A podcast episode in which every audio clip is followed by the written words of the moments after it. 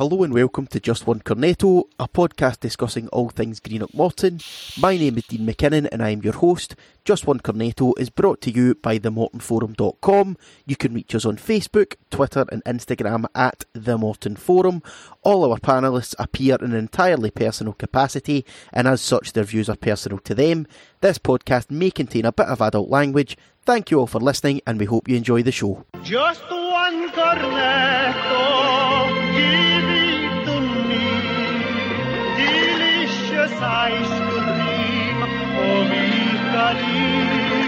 Delight and just a dream.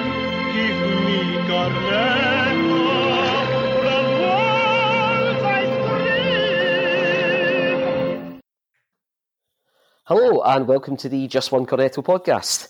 I am your stand-in host once again, Craig Dunning, and I am joined by Stephen McElhaney. How are you, Stephen?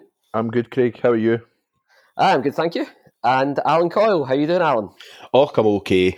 Uh, wee bit of a cold, but hey, can't complain. Good stuff. So, Morton faced Arbroath at Cappielow on Saturday, looking to end a run of five games without a win and four without a goal. They had a much changed lineup as Lewis Strapp, Gary Oliver, and Cameron Blues replaced Brian McLean, Reece Lyon, and Tom Allen as we went with a 3 4 3 formation. They found themselves 1 0 down at half time after Colin Hamilton headed past his brother from a set piece. But Morton then turned it around in the second half with goals from Oliver and Blues before Arbroath equalised in the 87th minute with a controversial penalty. So, first of all, I'll come to you first, Stephen. Uh, what did you make of the lineup? Uh, I was very happy with the lineup. Actually, a lot of people before the game were trying to see what how the square pegs were fitting in the round holes and stuff. But um, I think once the, the game started and we could see the, the shape that they were playing, I was I was actually really happy with the lineup because it got the, the players I wanted on the park to be on the park in the positions that I wanted them to be in, um, as much as possible. If that makes sense. So I was I was quite happy with the lineup. Alan, anything to add on that? No, not really. I, I just fully agree with what Stephen said there. Was kind of intrigued to see how things were kind of going to fit with the kind of right hand side of the midfield. Because, I mean, clearly when we kind of set up as a back three, um, just kind of working out who was going to be where. Um, again, I was kind of slightly surprised to see McGregor starting um, in that formation. Um, but other than that, and other than that, uh, I was kind of happy. And as Stephen had said, I was happy to see Ugwu and Riley paired uh, up top, and obviously as well as that with Oliver in there as a third third option. So uh, and and also interested to see Lewis Strapp. I know this is something that Dean had mentioned a couple of weeks ago, but Lewis Strapp getting a run as a left sided centre back. Yeah, I was quite surprised when when I saw the lineup because looking at it, well, like everyone else, I couldn't really figure out what it was we were going to be doing. But I thought that with that starting eleven, no matter what formation we were going to be playing, I was expecting it to be Jacobs moved out to the right, which Mhm. isn't something I've ever liked. But yeah, so aye, as it happened, it was the three four three or three four one two. You would probably say with Oliver in behind, Ugwu and and Riley, and yeah, obviously Blues and McGregor out wide. Uh, yeah, since you brought up McGregor just now, uh, you later on we'll come on to talk about the difference Mark Russell made when he came on. But I, I thought uh, McGregor is a good player. Uh, you, you, you can see he's definitely got something about him. But I think when you see he's a 17 year old up against a really experienced defender like Colin Hamilton there, I did think he really struggled. And you just saw that he's probably not quite ready for this level of football. I think you've seen Michael Garrity's just gone out on loan to Arbroath there, and sorry, uh, just gone out on loan to Annan rather, and I think a move like that is probably something McGregor's going to need before he's ready to step up and consistently perform at this level. No, I, I, I, it's it's the double edged sword, isn't it? I mean, he does need games, and, and all young players need games, but he is also going to obviously benefit from playing at this level as well. So there is also a benefit to either sending him out make sure he's playing every week for the likes of an Annan or having him in and out of the team here. Um, I think we, we couldn't afford to to put too many of our young kind of wide players out on loan, um, and that's maybe why one's went and one stayed because um, we obviously don't have a vast vast amount of players, and, and we did still need that other option I think on the wing. So that's maybe why one of them I think stayed and, and one's went out on loan, and perhaps the manager seen McGregor as the one who's currently more suited to the first team. I'm um, not saying that he is like flying or, or anything, but probably one that was that, that bit more ready, and that's maybe why he's the one that stayed. Aye, I think you, you probably are right there. And uh, so just going on to the first half performance in general, sort of flows on from that formation discussion because I thought th- the first half was a bit of a grim watch. And I thought, well, obviously it improved considerably in the second half. I thought it did have a lot to do with with the wings. Just and I, I wouldn't really criticise McGregor or Blues for that. Just it was a formation that asked an awful lot of them much like it here last week, you're asking, well, when we had McGregor and Allen as wing backs, you're asking an awful lot of players who, you know, McGregor's a natural winger, he's not naturally a defensive player, and Blues isn't a natural wide player, and you're asking them to basically deal with the wings by themselves. And yeah, I just thought in that first half, it wasn't really working at all. I've got to say, though, uh, one thing that uh, was apparent. I mean, a lot of criticism. Um, last week, I think from uh, Louise and Dean, and I think uh, well, I think most Morton supporters had kind of commented on it was a very much a back to front nature of our play. And McLean putting balls in behind and stuff like that. There was a period of play uh, in the first half for about two or three minutes where we where we had noticeably kept the ball. Um, and you could tell there was folk running about you could tell we're just kind of itching to say, get it forward. But then going like, no, no, no, this is what we're, this is this is what we've been wanting to happen. Do you know what I mean? It was we were kind of keeping the ball. The ball was going into midfield. We were keeping the ball, and it actually broke. I, I think it, it, it, broke down when it got to. I don't know if it was Riley or Blues had overhit the pass or something like that. But we kept the ball for two or three minutes. And let's be honest, see when you're playing against Arbroath, um, that's what you need to do against them because if you're playing long balls, that's that's what Ricky Little and Thomas O'Brien and even Colin Hamilton, that's that's what they're there for. Um, so uh, while it, while it wasn't exactly inspiring to watch, there was elements of the first half that were that were kind of encouraging. Um, we also had the header, didn't we, in the first half? Is that McEntee's header was in the first half? Yeah, that was first half. And that, that it was it's a good save, but I, I thought he should have scored. It was a, it's, it's a free header at the back post. Um, and again, one thing that was noticeable just in general in the game was the set pieces that we'd clearly worked on delivery um, of the set pieces as well, because I, I thought we were a wee bit more dangerous from set pieces, from corners in particular, than we had been. Uh, and it's kind of one of them that you're like, it's noticeable. You can see what they've been working on in the training ground, which is uh, fair play to the manager for that, I suppose. No, I, I think you're spot on, Alan, and see what you're saying about the keeping the ball as well. I, I completely agree. I said it last week, and it, it really oh ripped my knitting or whatever the phrase you want me to use is. There was a point at air last week where we kept the ball for about eight to ten passes, wee bit of tight passing out in the right wing, um, and there was an option to go forward, but it wasn't really on. And the ball went back to McEntee, who was kind of right side of the defence at the time. And Morton fans were booing because the ball went back the way. And I'm just like, I mean, what, what, what do these people expect at this level? I mean, you're keeping the ball. You can't play penetrative, penetrative passes with your possession all the time at our level. You're just never going to get it. We're, we're, not, we're not Man City that every third pass is a through ball. So I completely agree with what you're saying about Saturday, and I was happy with it. That's what we need is that has been the problem with our play at times is the ball going from the back and not even to the front, past the front at times that overhit long passes and completely bypassing were better players. Um, I mean, Oakeshott obviously looks like a great player. Jacobs, I mean, that's two of, if not what, what were strongest players uh, in the middle of the park, and bypassing them is just completely crazy. So it was actually really refreshing to see that we were going through through the middle and, and playing nice wee passes as I played Saturday. And I do, I do think it was a, a much better performance in terms of the actual football we played, albeit um, it was stifled quite a lot in the in the first half. But even with, with the, the, the wee pass through, I can't remember who played it, but the wee dink through um, to Knowles in the first half. If, if he gets his toe in the end that and gets it by the keeper, that would have been one of the best goals of the season. Aye. That was a great wee build up and a lovely wee dink through. Um, but I think some people, when, when you don't win, forget these wee, wee moments. Um, and all it's just what like to moan for the, for the sake of moaning almost. But I think when you actually look at the football we played, I was I was same as you are, and I was happy with it.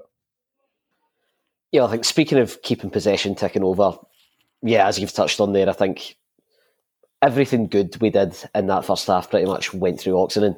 He was so good, and McPherson even singled it out himself, saying that yeah, he was head and shoulders above everyone else in that park, and yeah, that's undeniably true. Um, it might be a bit early in his Morton career for the for the Janne Lindberg comparisons to start, but um, they're obviously going to come uh, both in the style of player that he is and just the fact of you know, being Finnish. I, I, I just thought it was his, his his stature as much as anything. His build, but also where he plays and just how he played.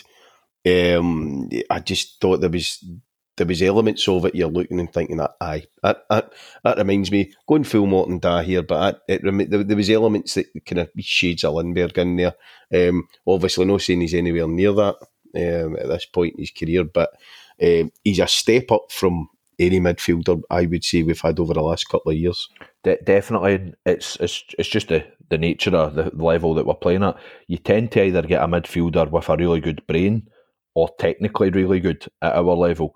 Um, and we've had some that's been a wee bit good at others, and, and obviously a bit of mix. But we, you very rarely get somebody playing at our level that you can see, ah, he's got a great brain and he's actually technically really good. And that's obviously why he's on loan for a team like Brentford 23s or Brentford B or whatever it is, because you don't play for a team like that if they think you've got no chance. They've obviously got him thinking eh, he might turn into a player that we can either make a bit of money off of, they sell him to a lower league team or, or maybe even get a run their own team. They've obviously got an eye on him thinking he could potentially work out for them in the future. And it's obviously shown that he does have a bit of something. But as well as it, do, do, do you know something? I, I know I'm kind of moving on a wee bit, but but um, I noticed Seaman came out after half time. Um, I think they were waiting for Arbroath to make our Arbroath team to make their long journey through the wee Dublin end uh, onto the park. But um, there was a bit. I, I, I just noticed him talking to. Um, I think he was talking to Blues and he was talking to another one, and he was basically there was a move that he was kind of talking to him about. He's like, you know, if you get, and he was very much. And I, I was thinking that's that's a young guy doing that. He's he's come into a team two or three weeks, and he's almost pulling players in and saying, "Listen, this is what we're doing." Um, which is really encouraging as well if you've got a guy like that kind of taking on leadership responsibilities on a pitch. Clyde Eats is a new Inverclyde based food ordering app launching on the 1st of September, aiming to showcase the finest food on offer in the local area. They feature some of Inverclyde's most popular restaurants, takeaways, and desserts. Clyde Eats is available to download from the App Store and Google Play. For more information, visit their website www.clydeeats.co.uk or search for at Clyde Eats on Facebook, Twitter, or Instagram. Clyde Eats, take away the local way. Okay, so if we come on to the goal we conceded, so free kick given away, sort of out on our right hand side. I think Blues just get sort of caught the wrong side of the player and a bit clumsily through the back of him, and it's yet another header conceded from a set piece. Um, and okay, we we had managed to keep a clean sheet the previous week, but you do have to ask: at what point do you do you say you can't put this all down to individual errors? There's a clear systemic problem here with us defending set pieces. Totally think- avoidable. Sorry, sorry, on, you, on you go, on you go, No, I was just going to say, aye, it's it was an an avoidable goal. Um, I mean, you're you're going against Arbroath, and you're thinking, right, which we, especially if they've not got Nubly on the pitch, where are their strengths going to be? They're going to be set pieces, apart from anything. And as it transpired, they've scored twice from set pieces. I know we'll go on and talk about the penalty, but it's come from kind of delivery into the box. They did have a period of corners toward the end of the game, but I mean, the the, the nature of them getting a free header. And the thing as well, I heard one of their players getting interviewed after the game, and they were like, oh, "Okay, it was good for Colin. He doesn't get many goals." And you're like, I he scored against us. Do you know what I mean? So it was it was a case of switching off and somebody to back post.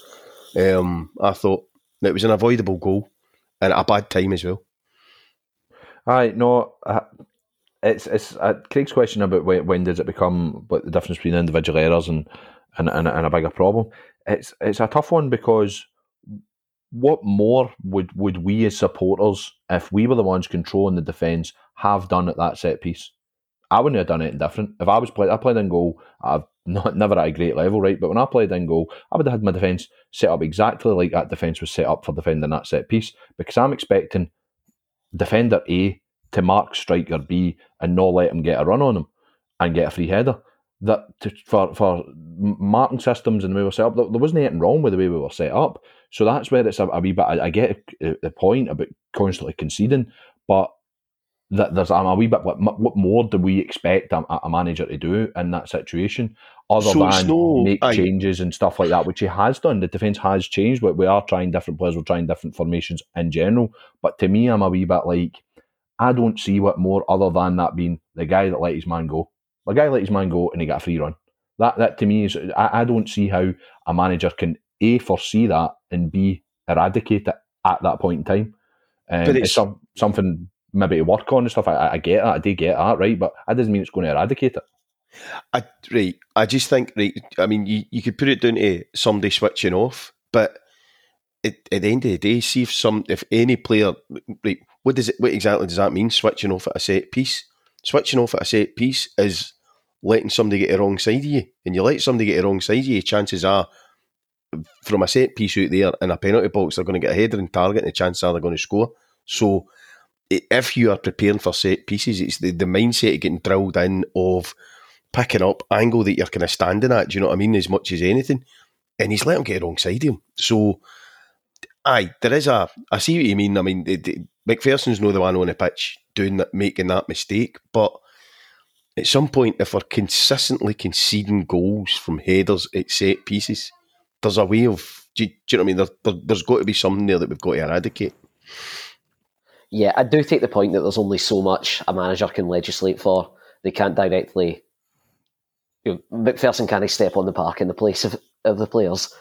But ultimately, if it's something, it's the consistency that's the point. If it's happening pretty much every single game. And yeah, the, the majority of the goals we've lost this season have been from set pieces. Then it's a manager's job to fix that. And with a defence full of players that he's signed or given contracts to, he's been in the job long enough now that he, you know, he can't say this is someone else's team he's working with. He needs to fix it. Yeah, I mean, I mean, I've got to say at that point, I turned to my pal next to me and going, right, well, oh, well, hey ho, that's it. We've gone behind again. You know what happens when we go behind. Um, it's now about McPherson. Does he have a plan B? Does he have a way of kind of changing us up? Um, and to be fair to him, um, the first ten minutes of the second half kind of kind of proved that he did have that in his locker. So Excuse me. Yeah, absolutely. So we'll go on to talk about that. So, yep, within the first couple, inside the first couple of minutes of the second half, Gary Oliver pulls it back to one each. Uh, what did you make of the goal, Alan? Um, right, I, I, I, don't know who it was that played the ball in initially. Uh, right, so the ball came in initially. I don't know if it was Blues or was it Riley. Um, but the ball had broke in fair play to Knowles, who, who'd kind of kept it alive um, and kind of kind of getting it back in, and Oliver's there. He's reacted well and he's put it in. Um, it's the type of goal that we've not been scoring as well. I would say not that we've been scoring any goals, to be perfectly honest with you. But um, so aye, right. Um, and I've got to say, b- b- before we go on, there was elements of Knowles' play that really impressed me as well. Um, he was a bit of a pest. I didn't realise how young he was. I didn't realise he was only nineteen. Um, he, he, he kind of played with a wee bit of maturity, I would say as well. Um, so yeah, uh, it was a aye, yeah, well done, Knowles for that goal, basically. Stephen, no, I, I was it was a decent build up, and but it was one of them. Um, I think me and the whole cowshed hit it, hit it, hit it, um, as Gary Oliver got it. Um, and as Alan said, just the, the way our luck's been and the way performances have been in recent weeks, as he hit it, I was expecting somebody to appear for somewhere and block it with their face on the line. Um, that was just what you were expecting as he hit it. So it was a, a, a great um, relief, uh, I think is maybe one of the words, um, as, as, as it hit the net. So it was re- really well taken because a- another player, um, maybe a younger, less experienced player, might might have, might have snatched at it. But Gary Oliver's obviously pretty experienced player, played good good number of what, maybe six, seven, eight years at, at kind of the level he's at now. So he obviously has the composure to wait for his chance, and fair play to him, he done well. Top scorer Gary Oliver. Three goals. He is that five goal five goal a season striker we were looking for last season. Uh, yeah, just to follow up on your point about Knowles, I thought uh, he's an extremely hard worker. I thought there was a lot of quite intelligent movement off the ball there.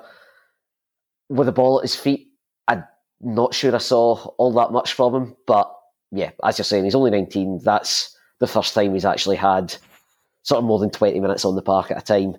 So I I I thought that um, it was interesting that, that, that he effectively got ninety minutes, didn't he? Um, and um, and he acquitted himself well. I thought O'Brien looked quite looked a wee bit uncomfortable uh, in certain points when there was a uh, when when he was kind of defending him in a wee bit of kind of open space. Um, and there was a, I mean, going away on here. I know I'm jumping away forward, but there was the chance that we had at the end that Riley had that that was basically Knowles that had created that from kind of chasing something down and kind of using his strength uh, against O'Brien. So I mean, there was elements elements of it. He's obviously a different player to Ugwu as well. So I mean, you you, you could see as well. I mean, I I don't know how long Ugwu's out for. This is something I think that happened last season as well when he was at Raith, wasn't he? He missed a good he missed a good portion of the season last year, and I'm sure it was kind of similar injuries. Yeah, because I Um, think he actually he'd actually missed their pre-season uh, last year, so I ended up not actually making an appearance until months into the season. Aye, No, on on those, I, I agree with points that, that Alan was making as well. But what I like most about him is, is he's a he's a different option. He's Yeah. that kind of. He's got a bit of pace about him. He's a wee bit. Um, don't know what you're going to get off him when he's getting the ball. That type of when he's running at a defender, and he is a different option because I think the last couple of seasons we've been guilty of having very samey players in the forward areas. Um, we we've had a lot of number tens basically, and we've not had different options. I, I've I've felt, which is no discredit to the players. It's just that they were all quite similar, and sometimes you've got to mix a game up. And I, I like that he's a he's a completely different op- option to to to Gozie. He's a completely different option again to to Riley, uh, to Oliver, to to Muirhead. All these that that we do have different options, which I like. Um, we were missing, and I think Saturday was, to be fair to him, the first real chance, as Alan said, to, to get a look at him. And I, I, I do, I like the look of him. I like the look of Oliver. We've five players on on loan, um, and all of them, I think, could could have a, a, a good a good season. We've obviously covered uh, Oxen and his quality. Um, Tom Allen, I think, I honestly think in the right formation, that boy could be a really good player. Looks a very fast, direct winger. Um, just looks like he's not a wing back, which that didn't suit him obviously the, the week before. Riley just strikes me as the type of guy that once he scores, he'll score the following week and the week after that. Um, and I've put on record that I think McIntyre's the best player in the squad by a mile. Um, so I think with our loan signings have actually turned out to so far look as if they, they could come really good for us. Yeah, I would uh, say there's a there's a Jaakko Oksanen uh, caveat to your McIntyre point there, but um, yeah, I think McEntee does look like an absolute class act. There's still completely as you'd expect for the guy getting his first experience of proper first team football. There is still a bit of naivety with the ball at his feet, but yeah, you know, ninety nine percent of what he does, he just looks like an absolute class act and strolls through games.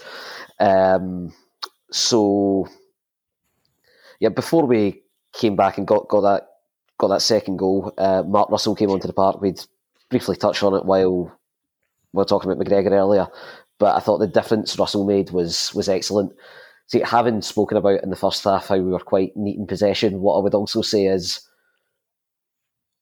yeah, we were keeping things ticking over nicely at times, but there was no real sense of danger out, out with sort of wee speculative balls over the top or or set pieces. There, there was no sense that we had any idea how to unlock the Arbroath defence. As soon as Russell came on the park, Uh-huh.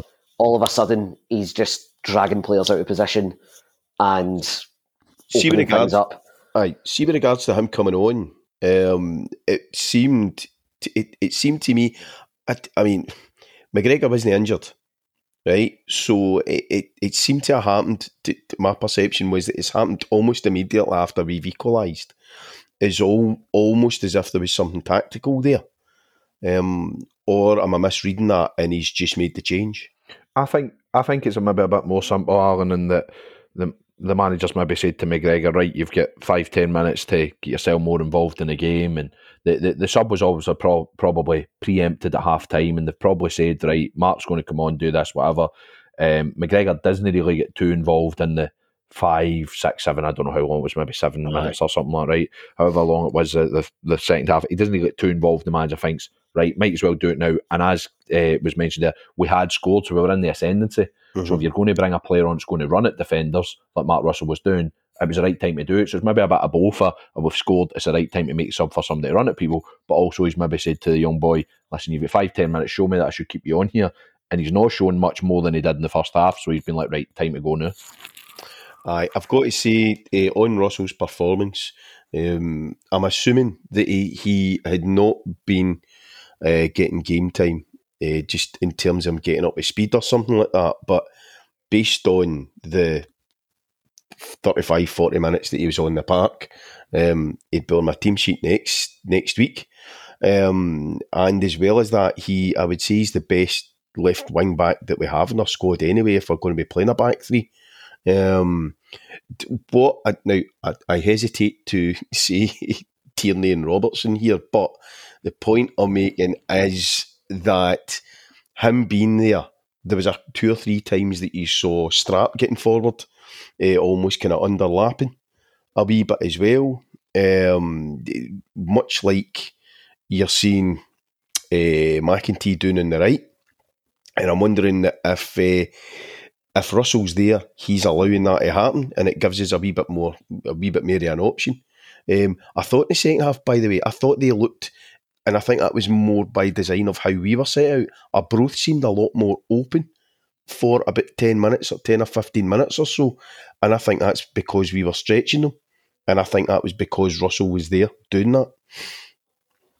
Yeah, I completely agree. I, mean, I do think that Mark Russell changed that game quite considerably. And okay, we got the equaliser before he came on, and yeah, we still didn't manage to see a win out. But yeah, it stretched Arbroath immediately, and I was just delighted to see a performance like that from him because you know, he's just sort of games have just passed him by whenever he's been on the park since he came back, and he's played in a few different positions, and there was maybe a sense of you did McPherson actually know how he wanted to use him, but yeah, after that performance, I think there's there's no doubt he's going to be keeping his place in the team now, and yeah, let's just hope he can build on that and continue performing at that level, which probably brings us on to the second goal, which starts with Russell getting the ball out wide, running at players, and sort of dragging more Arbroath defenders towards him.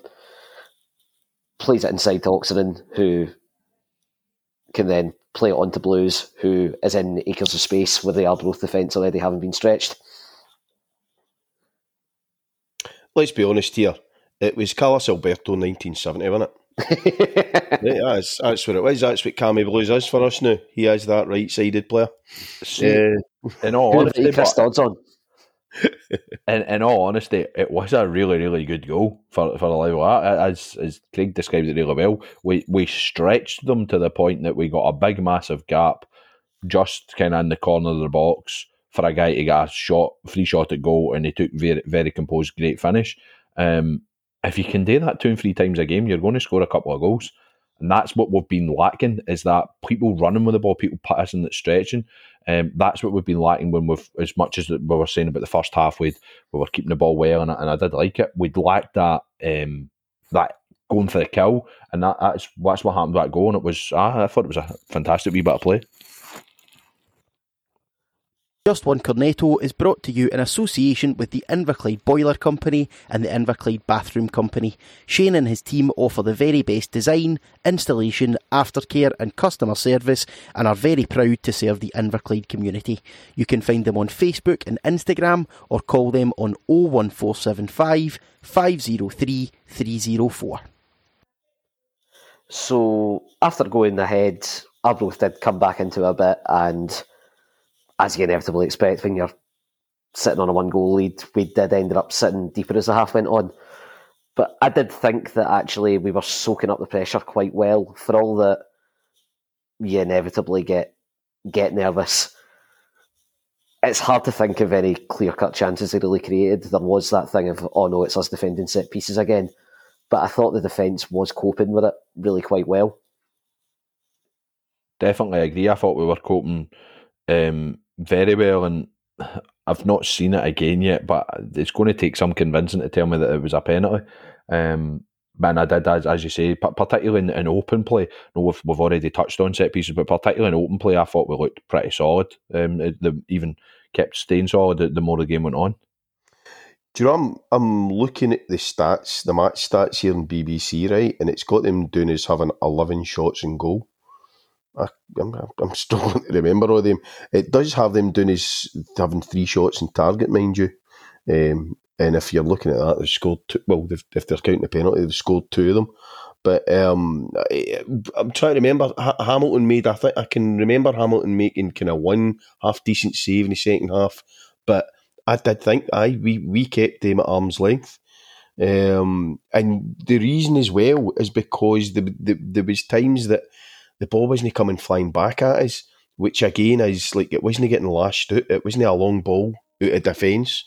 When we were working it up the park, it was going through our midfield and it was a 20, 30 yard pass into space rather than a rather than a hoofed clearance, which was kind of showing the merits of like Sannon and and Jacobs. I did think that they kind of tired a wee bit uh, the midfield, um, which was going to happen with the with the kind of work rate that they put in. But I mean, they didn't really cause us that many problems. I quite like to look by way of there. Who who was a big guy in the centre of the park for them? It Big Henderson?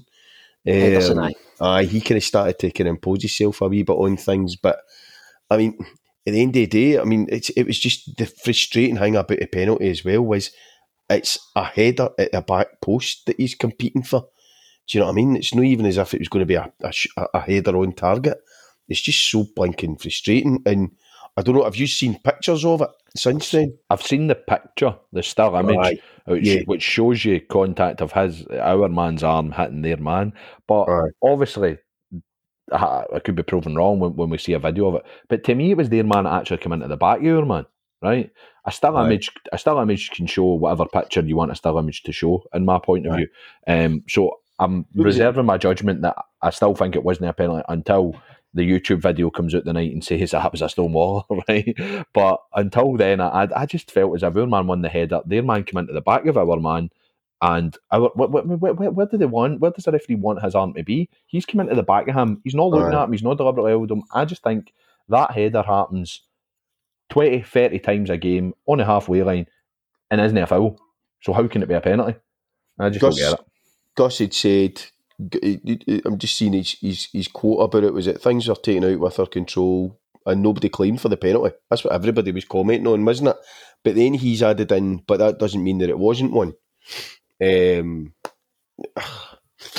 I think I we can get in the hooses, but until we see the actual video of it, I mean, I'm trying the, the letter of the law now is it that if there is contact or whatever, uh, contact with an elbow in a face, there is a foul in the box. Uh, there is a foul automatically or something like that. It, it could it could be Alan, but as I Aye. said, so my angle obviously would be different to, to folk in the stands angle, right? But my dad and Chris were in the stand, and they both agreed with me. No, it wasn't a penalty. Um, but to me, as I said, their man is behind our man and comes into the back of him. So Aye if we're seeing any contact with an elbow, right, our man's jumping up in the ball, jumping up for the header, his arm's are in there. So Aye. by the letter of, you just jump yourself into his arm for yourself, doing you getting a penalty? No, of course Aye. you're not. Of course you're not. So Aye. it's one of them ones that did he did he recklessly throw his arm into his face? If that is the way it shows, then fair enough, that would be a penalty if he's recklessly throwing his arm into his face. If he's just jumped up for the header with his arm Clearly side, either as well. Aye, if, if he's just jumped up won the header with his arms out in the air the way you would jump naturally, and their man's jumped into the arm, then of course that's not a foul. If anything, that's a foul to us. But if it is shows me or not, no, he actually recklessly throws his arm back and hits him, then that's fair enough. So that's that's why it's one of them things. No contact into somebody's arm makes it a foul because it could be him that's initiated it the way he's jumped. Um, but as I said, it's, it's a hard one to judge because we've, cause we've not seen it again. But definitely didn't think it was at the time. The difference, yeah. aye, the difference being though, uh, in our discussion of this game now is it goes from a a, a two one win where we've gone ahead, we've managed the game, and we've seen it out, and we've defended well, and we've and it's and it's a strong win, and it's an encouraging one, and we can talk about you know holding them at arm's length and the role that Russell's played and the rest of it and them no really causing as much trouble to what we're actually looking at now is it's 2 2 and we're still no wins in yeah. seven and we're still on. Do you know what I mean? We're still doing at the bottom and where's our next win coming from? And I, I, I noticed quite a few people talking about, you know, is this Gus under pressure now? Um, I don't know what you think yourself on that. Personally, myself, I, it's it's it's not something that I'm looking at just now uh, because there's enough encouragement there in that performance. I would say to suggest that we're kind of clicking into gear a wee bit. I agree with you, Alan. The I, I, described it as stopping the rot last week, and me and Craig were debating whether whether or not it did. But to me, what we we are slowly turning a corner. We've not turned a corner, but we are slowly turning a corner. We're starting to see some players bedding into the team, like Oksanen, for example. When we played Killie, um, a few weeks ago, month ago, whenever that was. I wouldn't have put him putting the last couple performances in that he has on the guy that played against Killie for us. I, I didn't think he was going to look as good as he does. So these players have took a wee bit of time, a couple of weeks getting bedded in. We're now starting to see them play well, and I think the the team and the management they deserved that win on Saturday. It would have alleviated, as you said, any potential pressure. It would have alleviated it a wee bit, um, and it was just one of them situations that it, didn't, and that then obviously any pressure people are putting on um, it, it, adds to it. But it really it, it, it, drives me nuts when I see people um, try to say that the manager should go now and things like that. We're, we're nowhere near at that stage um, for me.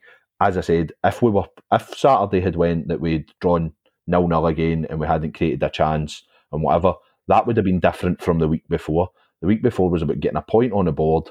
I was happy with a point. It was about getting a point. Let's just move on from it. If it had went the same again this week, I could see a bit of merit in it. People saying that, but that's not what happened on Saturday. We actually went out in particular in the second half, put in a performance and put a marker down for the weeks to come. So I think any kind of calls from to go are, are, are, are a bit daft in my eyes.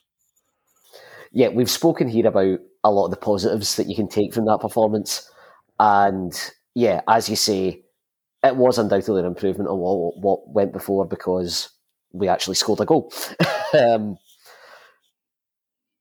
but what I would say is and look, I'm I'm not saying it's time for McPherson to go just now, but what I would say is we're sitting here six games without a win, and yeah, you can say that aye, it's been taken away from us by a debatable refereeing decision, and that's out with McPherson's control. But the fact is, you're sitting six games without a win already. Our next game's away to Inverness. There's every chance that that's going to become seven without a win, and at the point you're sitting seven games without a win, any manager's going to be under pressure because if we end up going to nine or ten games out a win, and yes, we're not at that point yet, and there are more winnable games coming around the corner. But if we're going to be sitting here at the end of this month, still waiting for that win to come, and bear in mind that the end of this month, we've got a run of three games in a week, which are Queen of the South away, Partick at home, Hamilton at home. The win needs to come by then because if we are talking about going nine or ten games without a win, then we are going to end up cut adrift in the bottom two in this division. And right, see on see see on the Inverness game. Right now, this is me saying this, and we're probably going to go up there and get one of our usual uh, what used to happen about five, six years ago, 5 0 Scuddons up there or something like that. But um, putting a rose tinted spectacles um, view of it, Inverness away is the type of it's, it's the type of game that actually under Gus we tend to do okay in. Um, just looking at Killie away, Hamilton away, it's games where we can, I, I don't know, we can sit in and soak up pressure. And that's where we, we seem to be better. If we've got to actually dictate the play, I think that's when we've kind of struggled a wee bit. Um, and I don't know, Inverness get beat at the weekend, didn't they? Um, yeah. And relatively, well, well, I know it's name Hamilton went down to 10 men, but um, I'd be interested to see as we've got two weeks until we play them. Um, eh, that's two weeks of training, two weeks of bedding them in. I know obviously that uh, and, and McEntee are going to be away on international duty.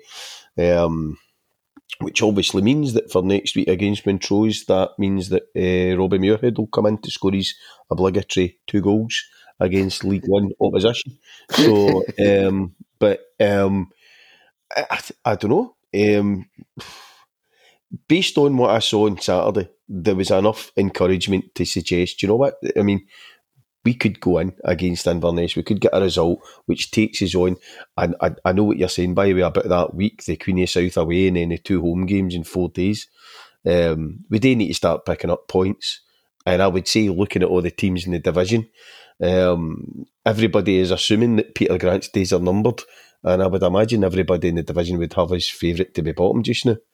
Um, yep. But um, I think we're further away, further away from Gus being under serious pressure than some folk think. But if we come out of October with still with no wins, then I would suggest that we are at that place by that point.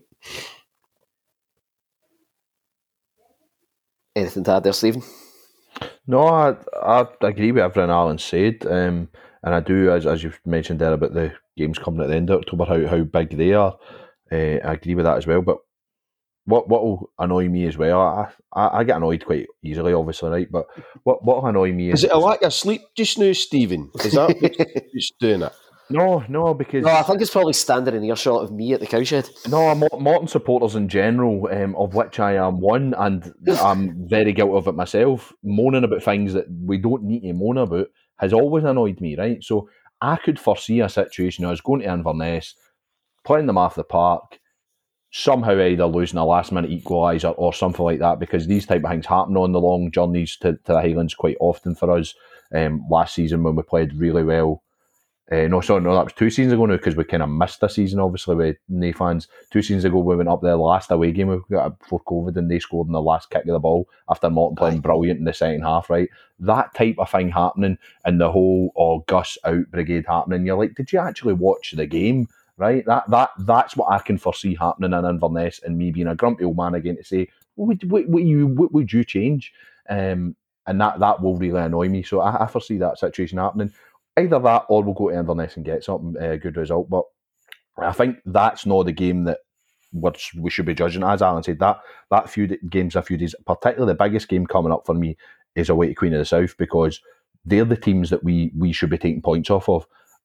I'm not saying I'm not saying there should be free hits in this league, right? I'm, it's no way perhaps to describe it, but playing away to the league leaders, you really on paper shouldn't be expecting us to go and get something, right?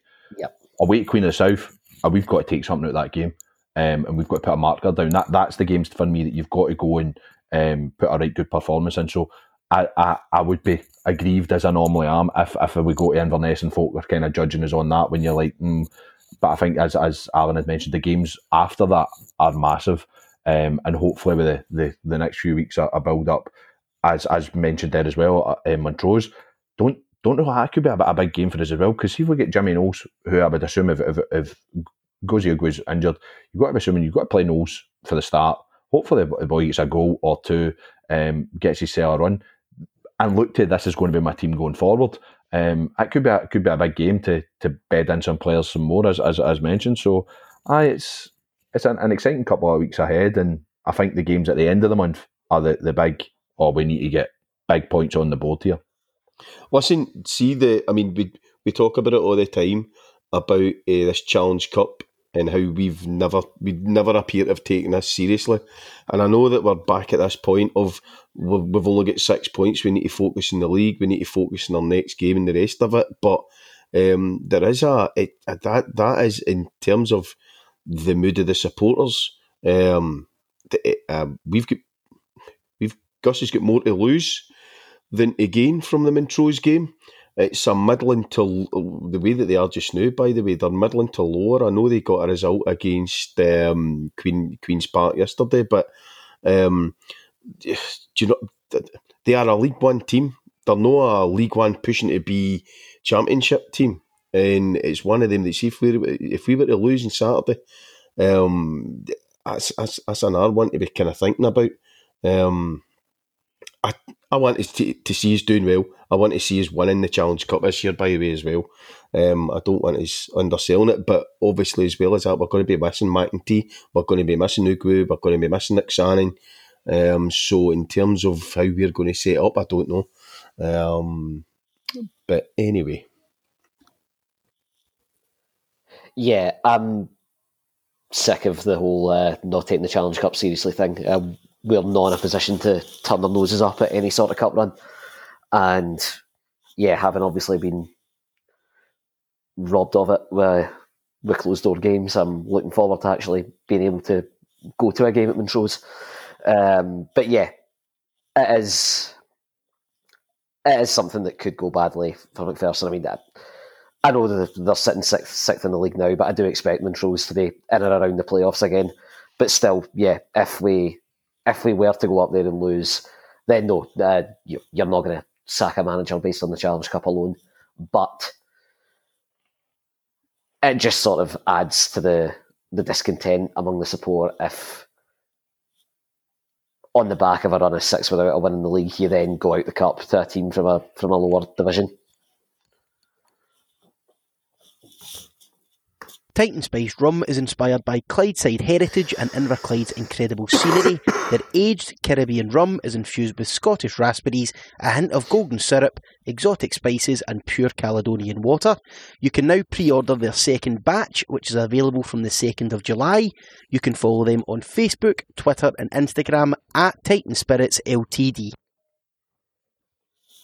Okay, so I think that that'll about do us. So, as discussed, next Saturday, Morton play Montrose in the Challenge Cup. That's a half one kickoff, as the Scotland game is at five.